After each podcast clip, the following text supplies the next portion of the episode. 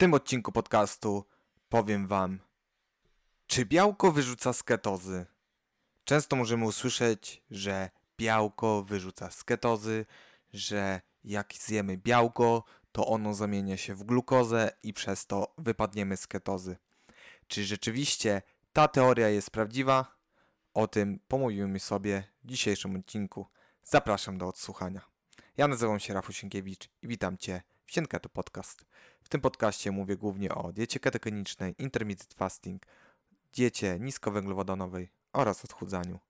Jeżeli chcesz usłyszeć więcej odcinków w tych tematach, to kliknij przycisk subskrybuj. Dzisiaj chciałbym pomówić o ważnym temacie, jakim jest białko i jakim jest wyrzucanie z. Czy białko wyrzuca z? A jak nie białko, to co nas wyrzuca z ketozy? Zacznijmy od teorii, która mówi, że białko wzmaga proces glukoneogenezy, przez co rośnie nam poziom glukozy we krwi, przez co będzie musiało dojść do wyrzutu insuliny, co spowoduje wypadnięcie z ketozy. I taka teoria obiega czy to w społeczności keto, czy też poza społecznością keto. Jest taka narracja, żeby nie jest za dużo białka, bo ono może zastopować proces odchudzania, bo my wypadniemy z ketozy, to nie będziemy chudnąć. Dodatkowo są takie teorie, że białko zamienia się w cukier, a cukier przecież wyrzuca nas z ketozy. I jaka jest prawda? Zacznijmy od początku. Czym w ogóle jest proces glukoneogenezy? To jest taki proces, gdzie nasz organizm produkuje glukozę. Gdy ograniczamy węglowodany lub w ogóle nic nie jemy, to musimy wytworzyć skądś glukozę, bo glukoza jest niezbędnym węglowodanem do prawidłowego funkcjonowania. Jak ktoś mówi, że nasz organizm nie potrzebuje węglowodanów, to jest w błędzie, bo my potrzebujemy węglowodanów. Inaczej byśmy ich nie produkowali. A węglowodanem, który nasz organizm sam produkuje, jest glukoza, która jest niezbędna m.in. dla mózgu oraz dla erytrocytów, które nie posiadają mitochondriów, więc nie są w stanie metabolizować kwasów tłuszczowych czy też ciał ketonowych, bo metabolizm kwasów tłuszczowych i ketonów zachodzi tylko i wyłącznie w mitochondrium. Więc glukoneogeneza jest niezbędnym procesem. Bez niego byśmy po prostu umarli wskutek ograniczenia węglowodanów lub też wskutek ograniczenia jedzenia podczas postu na przykład. Glukoza w procesie glukoneogenezy powstaje w wyniku zamiany aminokwasów, czyli to są składniki białek, z glicerolu, to jest składnik trójglicerydów, czyli kwasów tłuszczowych trzech, związanych właśnie cząsteczką glicerolu.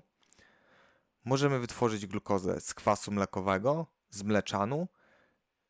Produkujemy kwas mlekowy, kiedy stosujemy beztlenową glikolizę, na przykład w sprintach, więc możemy czuć tak zwane zakwasy, natomiast my nie czujemy tego kwasu mlekowego, tylko to są cząsteczki wodoru i dlatego my czujemy ból, no i mamy też zniszczenia, tak zwane domsy.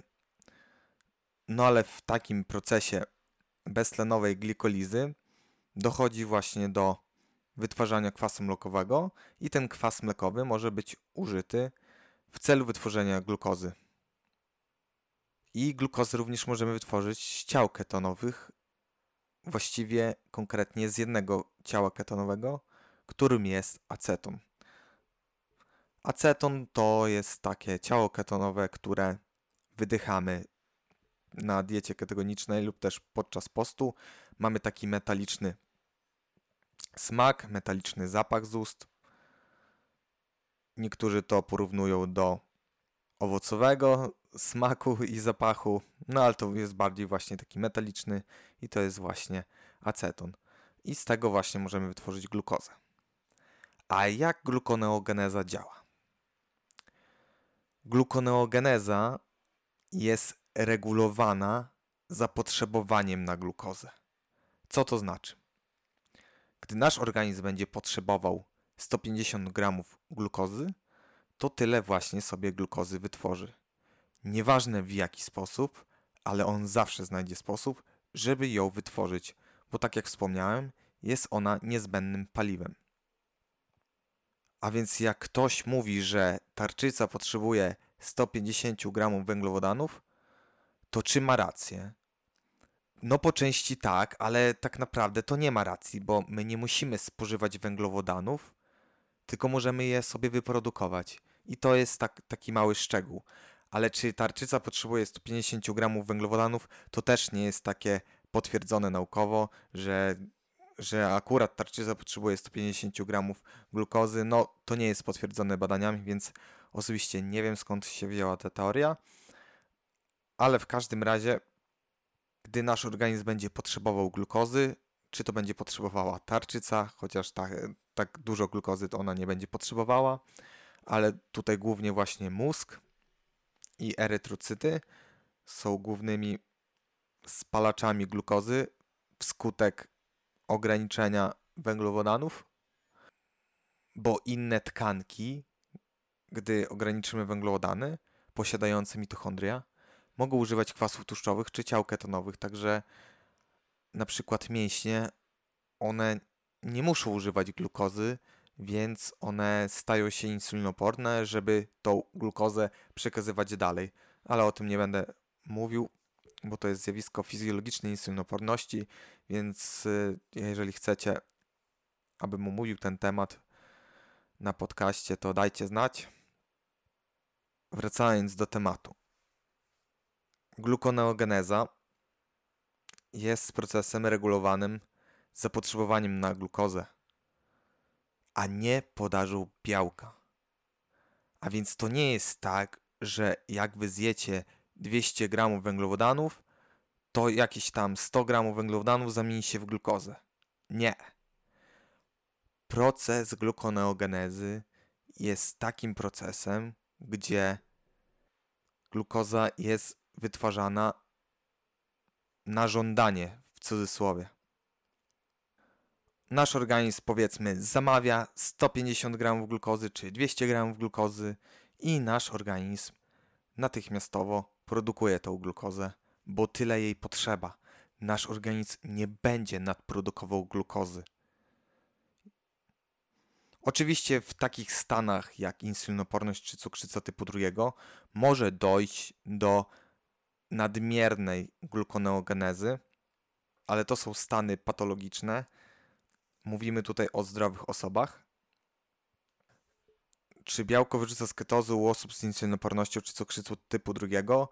O tym powiem troszeczkę później, bo to też jest ciekawy temat. Ale u zdrowych osób glukoneogeneza jest takim procesem jeden do jednego, powiedzmy. Że potrzebuje 200 gramów glukozy, to tyle sobie wytworzy.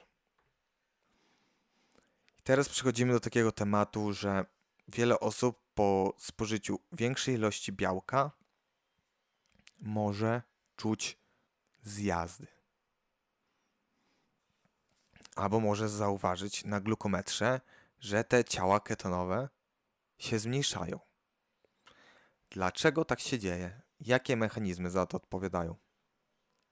Żeby to zrozumieć, poznajmy dwa hormony insulinę i glukagon. Insulina jest hormonem, która jest zaliczana do hormonów anabolicznych, czyli reguluje procesy wzrostu w organizmie. Anabolizm to jest wzrost. Glukagon jest hormonem przeciwstawnym do insuliny i promuje głównie procesy kataboliczne, czyli rozpadu. Katabolizm równa się rozpad. I teraz tak insulina będzie hamowała glukoneogenezę. Insulina będzie również hamowała ketogenezę, czyli produkcję ciał ketonowych. i insulina będzie nasilała lipogenezę, czyli produkcję kwasów tłuszczowych.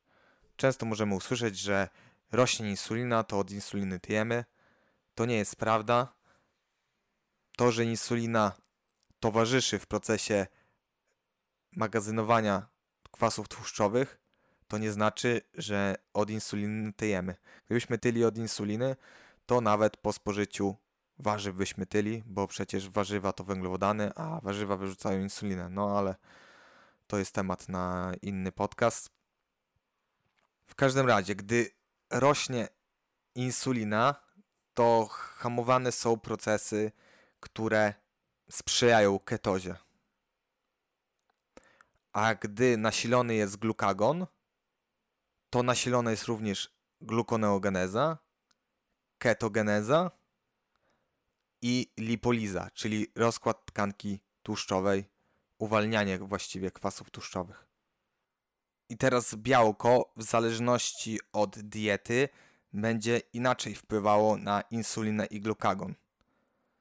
Na przykład podczas postu, po spożyciu białka, gdy wychodzimy z postu zjadając białko, będzie niewielki wzrost insuliny. Większy będzie wzrost glukagonu. A na przykład, gdy zjemy białko z glukozą, to wtedy ta insulina będzie znacznie większa aniżeli glukagon. I wtedy taki posiłek zdecydowanie może nas wyrzucić z ketozy.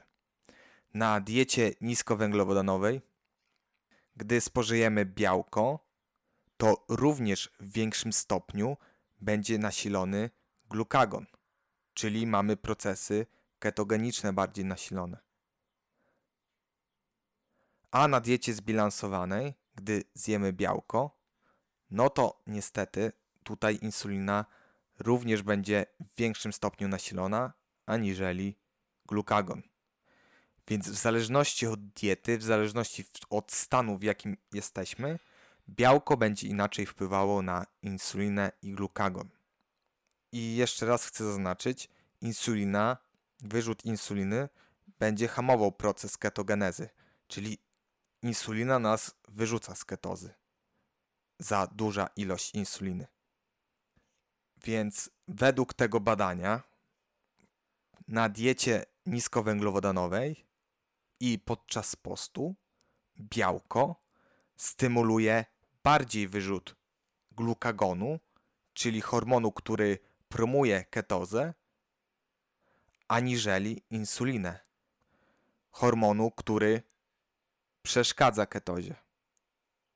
A więc według tego badania białko nie wyrzuca z ketozy. O ile mamy niski poziom glukozy we krwi, o ile spożywamy mało węglowodanów lub w ogóle. I to ma sens z tego powodu, że gdy my ograniczamy węglowodany, to nasilony jest proces glukoneogenezy. A jak Wam wcześniej wspomniałem, insulina również może hamować proces glukoneogenezy. Ale gdybyśmy my w stanie ketozy przestali produkować glukozę, to mogłoby dojść do hipoglikemii, czyli niedocukrzenia, bo byśmy mieli za mało glukozy. A więc w stanie ketozy, w stanie niskiej dostępności glukozy, białko nie może zahamować glukoneogenezy, bo to jest niebezpieczne. A więc jak białko nie jest w stanie wyrzucić insuliny do zahamowania glukoneogenezy, tak samo nie jest w stanie wyrzucić insuliny do zahamowania ketogenezy, czyli do produkcji ciał ketonowych. A na przykład, gdy zjemy węglowodany, to wtedy insulina rośnie, bo my dostarczamy węglowodany, więc nie ma potrzeby już produkować glukozę, skoro my je dostarczyliśmy. Więc insulina może swobodnie sobie wzrosnąć, glukoza może być dostarczona do tkanek i wszystko gra. Natomiast gdy my nie jemy węglowodanów, to po spożyciu białka insulina nie może wzrosnąć. Bo dojdzie do hipoglikemii, a skutkiem hipoglikemii jest na przykład śpiączka lub też śmierć. A więc widzicie, że organizm jest mądry, bo okej, okay, białko powoduje wyrzut insuliny, ale on nie może zastopować produkcji glukozy, bo by skazał siebie na śmierć.